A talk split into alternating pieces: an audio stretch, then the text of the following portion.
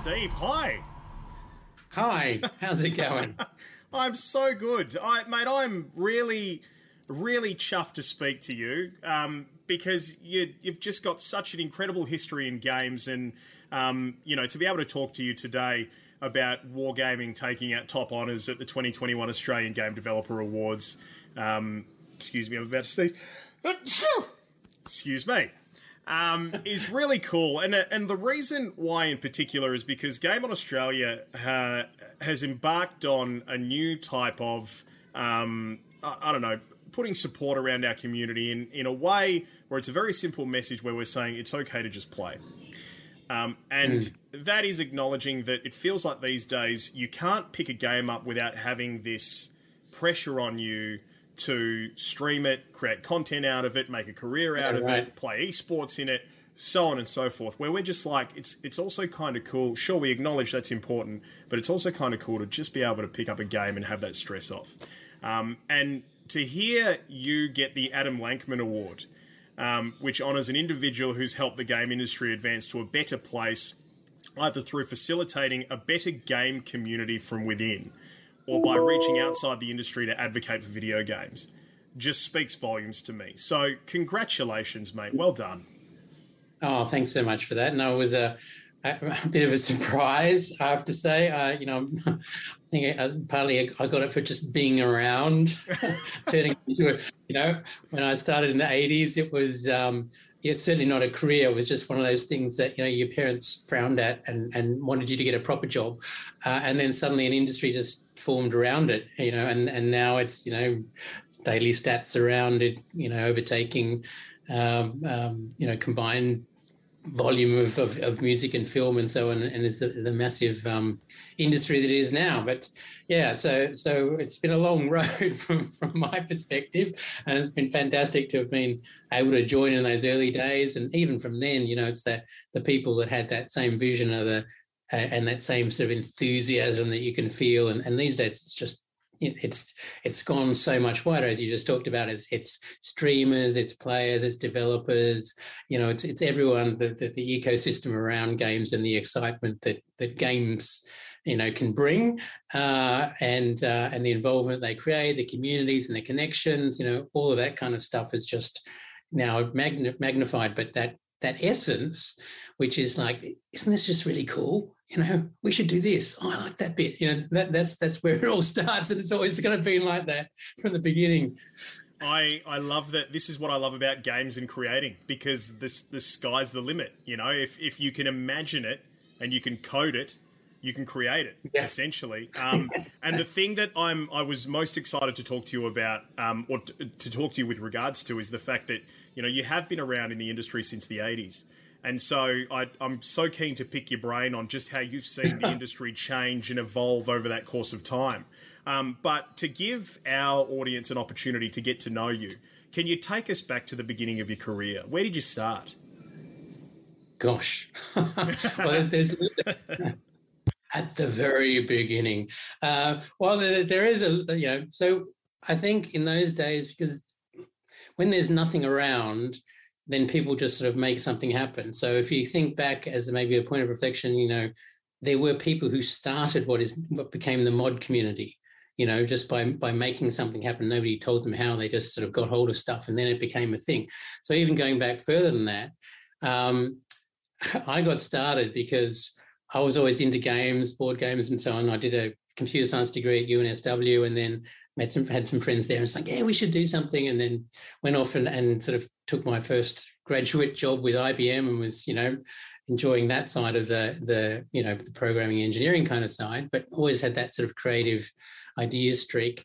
Um, and so one of my friends from uni was was working at um, what was then just the, the start and the beginning of the sort of a corner PC store. So they sold in those days it was the Apple II or the Commodore PET, I think, and then and then you know the the, the early IBMs were, were just coming out. This is like you know mid '80s, um, and so they sold everything. And so then it was like, well, one day he saw this little thing stuck onto the onto the window saying, "Oh, if anyone wants the job, we want to make a game for the America's Cup." And there was so no industry that the guy had decided that if he went to a retail computer store and kind of posted something, maybe somebody could make him this computer game. so my friend went, "Oh, this is going to be awesome. We should do that." So that's kind of how we got started. We actually then got a Commodore 64. These are kind of like museum pieces now that we can talk about. But um, and we hadn't actually. I, I owned an Apple II, and and and so we had had didn't have a Commodore 64, so we actually went out and bought one. Um, and took a few sickies and uh, kind of you know programmed our way around the clock and scribbled little notes as we went to sleep and somebody else because we had to get a demo done in a couple of days. Um, and then handed it in then I went back to work thinking nothing would happen about, happen about it but we um, we ended up getting that job. And and that's when we formed Microforte and we started you know kind of doing stuff uh, in the industry. So that's kind of how I got started so you you so you did create the America's Cup game for the Commodore 64. Yes. Right. We did indeed. Um, and did it take off? Well, it was um, for the time. It was one of the most successful ones, but but in all honesty, partly because that was then part of the the Commodore's strategy was was um, packaging that with the uh, with the computer itself. So right. they they went big, had a big um, uh, advertising campaign and so on went with uh, the Commodore 64. And so a lot of people had heard of it as much because it was one of the things that was, I guess it was one of the first goes at bundling stuff, you know, it was like, oh, here's a thing. so um, yeah, but that so, was, that was good fun. And sort of went from there. Was that 1986? Um, I'd, I'd, have to look up the video, you know. Because I'm just thinking in terms of so 86 sounds about right. Did we win? It I'm just trying to remember when we won the America's Cup. I think it was was it 88? Again, uh, hang on. I've got I've got to figure this out. Right? So, um, yes. going to six. So I'm seeing 1986 America's Cup, Australia win. I'm going to put in 1988. Uh, it was, geez, we won in 83. Uh, 88. All right. So, um, 88. Right. Right. So there, there must have been a hell of a lot of buzz. I think that was when we, um, when we, I think it was Alan Bond developed the new technology around the That's keel. the one. Right. Yes. Yes. Um, yeah. So there was, That's you know, the there must have been a, a, real buzz. Does that ring a bell for you? Was there a buzz like a couple of years down the track? And were you still a part of that team as that was all happening? Yeah, yeah, there, there was definitely a buzz about that. Um, particularly, it was you know, it's a great example of, of how when it can reignite. Suddenly, we're all like, "Yeah, we're into yacht racing of giant maxi. Go for us!" that was fantastic. Actually, one of the things I remember most about that was it was. I've always admired people that can do those fantastic headlines for newspapers or just taglines. You know, they, they're sort of almost like their brains are wired in a brilliant way. And one of my favourite ones was for the America's Cup, and the headline was four three two one, but it was spelt four dash three numeral two and then W O N because Australia two right. won the America's Cup yeah. four races to three. Oh, geez, that's clever, isn't it? That is clever. Yeah. yeah. Um, I don't know why I still remember that, but anyway, it's funny. It's funny what your your your mind hangs on to. It really is. Yeah. Um, so yeah. America's Cup, the game, Commodore sixty four. It's taken off for you guys. You've found yourself in this industry. As that sort of waned, where have you moved on from there, sort of through the nineties? Uh, yeah, so then, you know, I, I, guess we were a typical sort of small, uh, the small struggling uh, studio, always looking for, for the next bigger thing.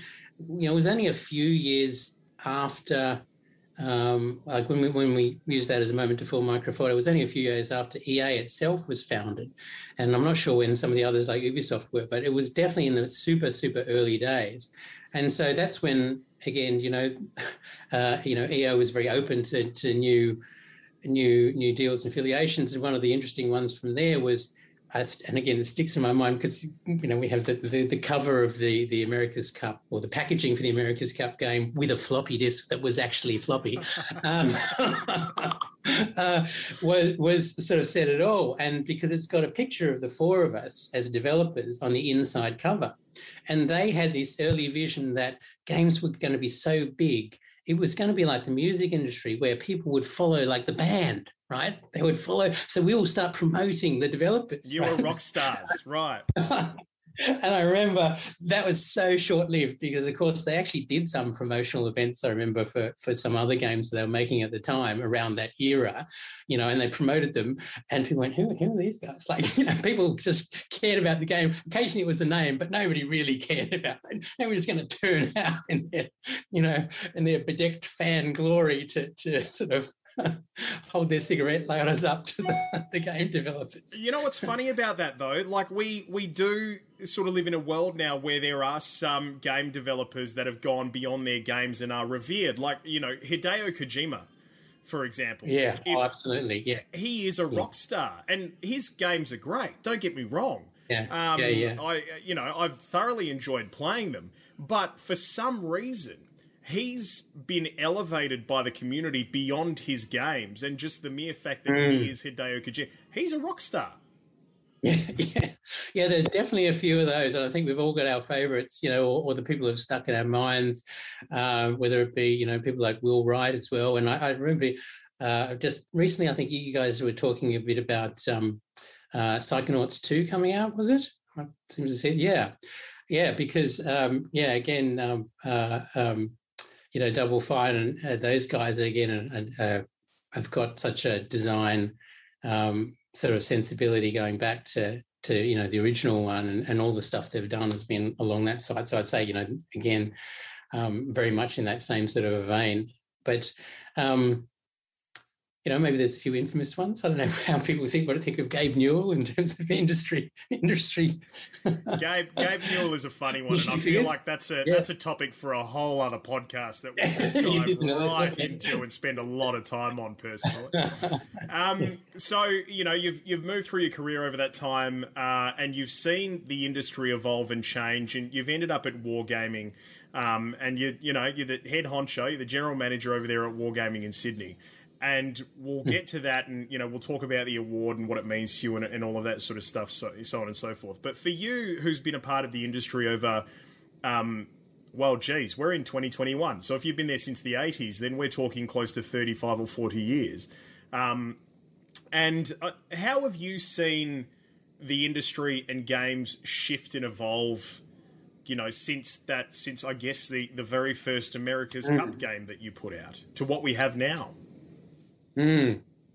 that's that's. I know it's a, a big question. A it's like how a, how long's a piece of string, right? Yeah, yeah, yeah. Well, I think you know probably starting with some of the things that are the same, and which is always the things that you know keeps me in the industry and still keeps me excited is is that it's the idea and the execution of that idea that is still that core piece. And one of the things that excites me most is when you know things come out that just resonate you know, with people, whether it be, uh, you know, I don't know, thinking on top of my head, like, you know, like when PUBG came up with, um, uh, it, it was. Uh, I know what you're talking or, about. When yeah, yeah when, you know when, what I mean. Like, we got PUBG, and for some reason or, the battle royale, and from there the battle royale genre was born, essentially. Yeah, that's yeah. right. And and if you look at it from a sort of a game development perspective, or you know maybe a, a critical review perspective, it's like well, there's nothing that new about it because it's got all the mechanics of a, of a standard, you know, a military shooter, all the sort of similar types of weapons. So there's nothing particularly revolutionary, but just that excitement of cramming those people in there with that shrinking ring, with you know a little bit of extra tweaking around the parameters of you know survival and and and, and instant death and you know all that kind of stuff created something that really felt like a really new experience within a whole lot of other parameters that were super familiar. Um, but even little things like Among Us, you know, it's like, you know, those types of things are just fantastic. They just, and I think there's always room for all those those things that that will happen at different levels because um, I think people have a different appetite to to experiment. So I suppose if I talk talk about one of the things that's changed, like I think in the in the early days, it was more like you know, can you make a fun game? The cost of it was, you know, like we were a team of four doing everything, and we were one of the larger teams. There were even some solo teams in those days, but in general, games were smaller, and so you could afford to take a bit more of a risk. Like, is this a good idea? Was more of a core thing about about that. And of course, these days with the, you know, the the tens of millions, even you know, approaching hundreds of millions for some some massive productions. Uh, it's so much of it is on we know so much about what our audience likes about this game. So production values and content, and we pump all these other things into it uh, and tweak a few things around it. But but you know, it's a lot more of a known quantity. So so to make a you know, it's a really big effort now to make a, um, uh, even though everybody wants to do it, it's a really big task to make a new IP at a AAA level because it sort of implies all the other things that that people are sort of building on with it with, with whatever you know, your favorite sort of franchised IP is that they're they're leveraging from all that known quantity and putting that all into into you know everything from sound and graphics and art and you know content and etc because they know what that out, outcome's going to be. Um, so i think now it's more of a evolution into these you know a, a, quite a complex ecosystem where you know there's there's fantastic you know smaller and you know i'm a bit bit like to say indie developers it implies something that's a little bit garagey, but I think smaller developers that are really focused on core ideas um, that can pull off that because they don't have to sell, you know, $100 million worth of you know units to break even. Um, so they can afford to take these more interesting sort of idea risks uh, to, to, to experiment other things. And that's what i guess emerges things that can turn into a genre like you know as you say sort of some of the things that started as a mod become, you know, then become a, a, something in its own right, or, or a small idea becomes something that is copied enough to become a genre in its own right. Um, so I think we've got a much more complex but really interesting ecosystem now. In, in those days, it was very simple. it's like, here's a known quantity. It's a Commodore 64 and you know it's it's almost staggering now probably for, for, people today but even myself when i look back on it to think that that's what it was a commodore 64 there was 64k for everything code graphics everything. It's and it, uh, it is wild like to just to hear you talk about that. It, it is wild yeah. to get a moment just to stop and think about it. And that's right. uh, is it is it easier to create a game now than it was back then by virtue of technology or you know because I, I almost feel like it, it may have been easier then because the size of the games was smaller but that may not be the case. I, I think that is true on balance. It's true because just the parameters around which you what you had to work with was was its own limiting factor. Um, i think these days you know there's fantastic tools, game engines, and so on that make developing a game easier. But but then the bar of what you're considering a game that you're going to release is has a certain sort of already a kind of a, a, a much higher bar. And so yes, you're getting a lot of help, but the sort of expectations of everybody is also another sort of degree up.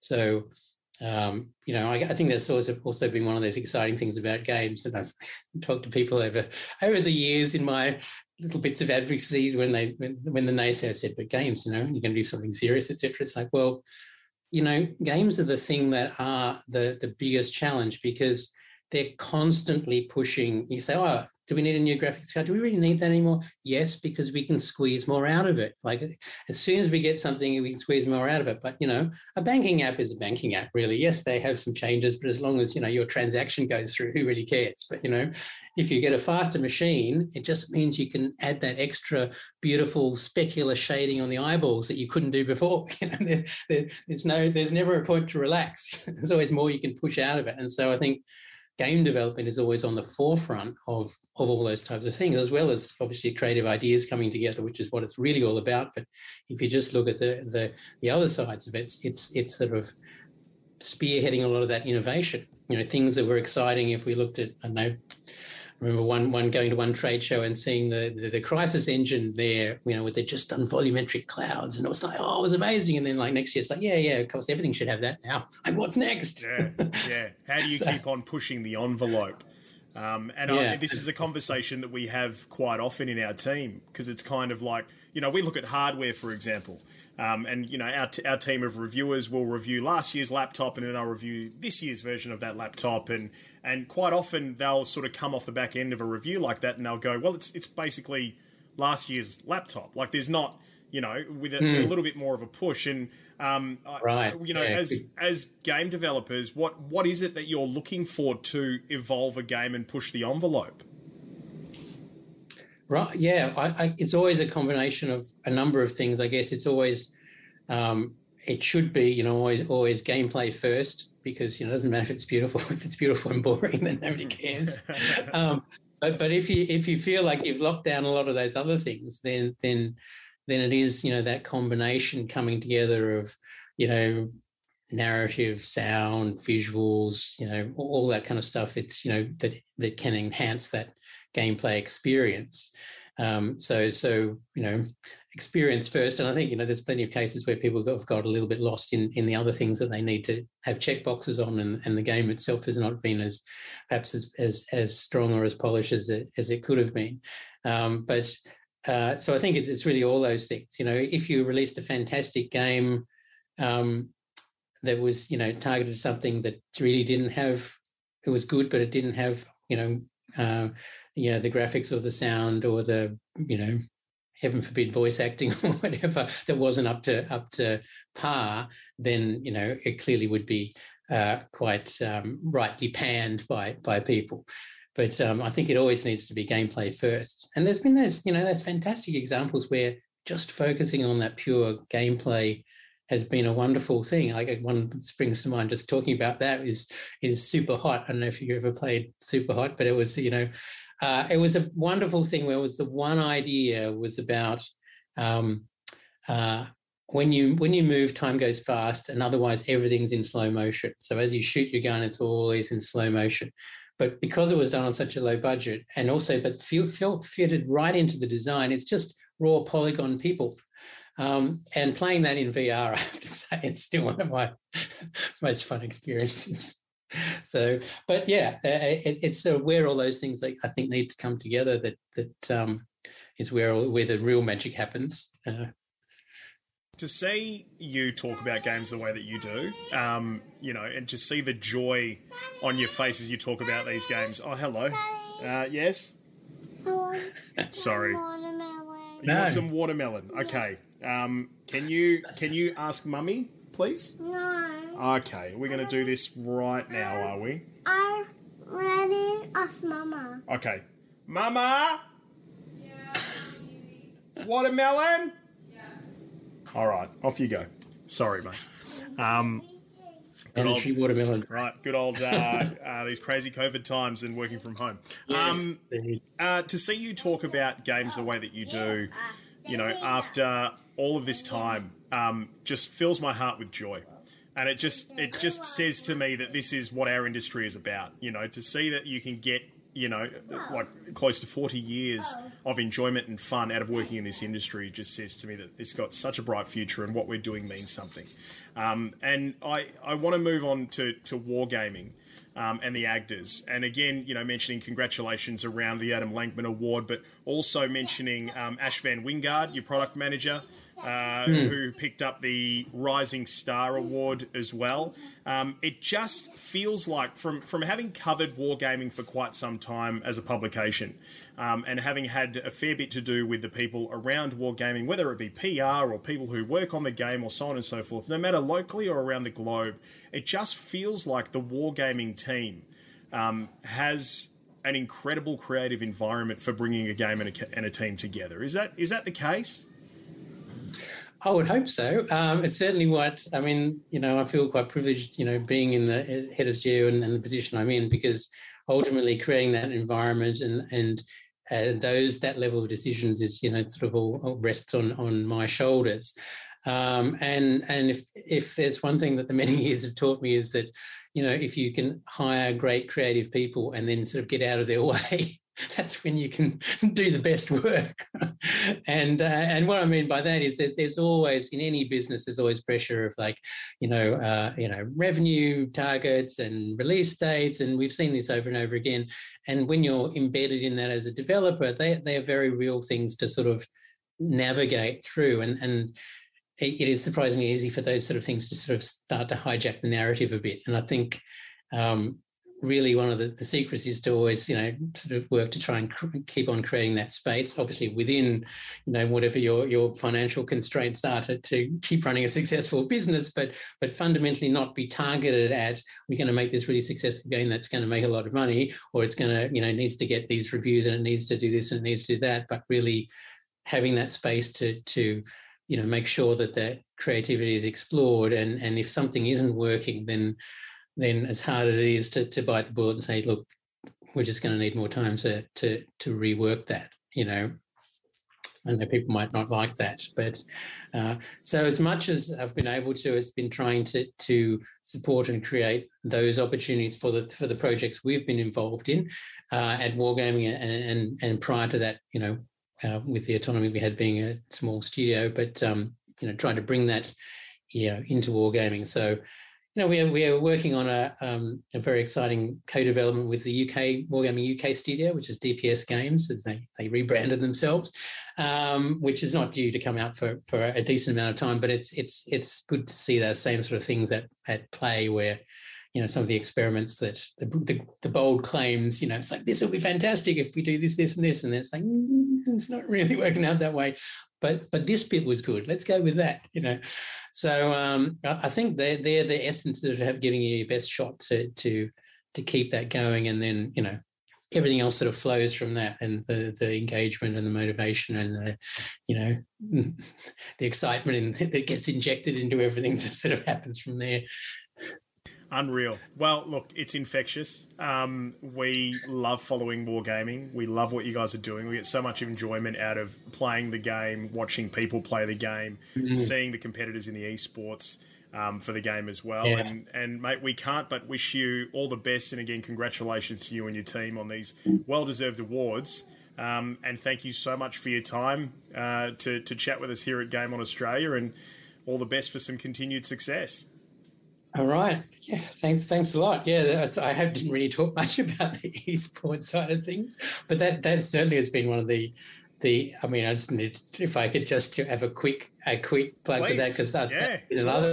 Yeah. Well, it has been one of those fantastic things to see. You know that coming out of an idea that that maybe we can we can create something around that, and you know having the different levels of competition and those eight fantastic teams and and you know. Uh, uh, you know, I think it's over a million um, view hours now of people have been able to engage with that. And certainly for me, at my level of playing, I'm finding far more enjoyment at watching the experts uh, uh, on, on the playing field for that. But um, yeah, it is really good to be able to be behind that. And that's certainly another another really strong area I think of growth in the industry is uh, over uh, you know as a whole but you know fitting into the ecosystem we're talking about but very very exciting to be part of that well, that gives us a great opportunity to catch up again, mate, because I'd love to pick your brain on, sure. over esports and how it's come into the ether.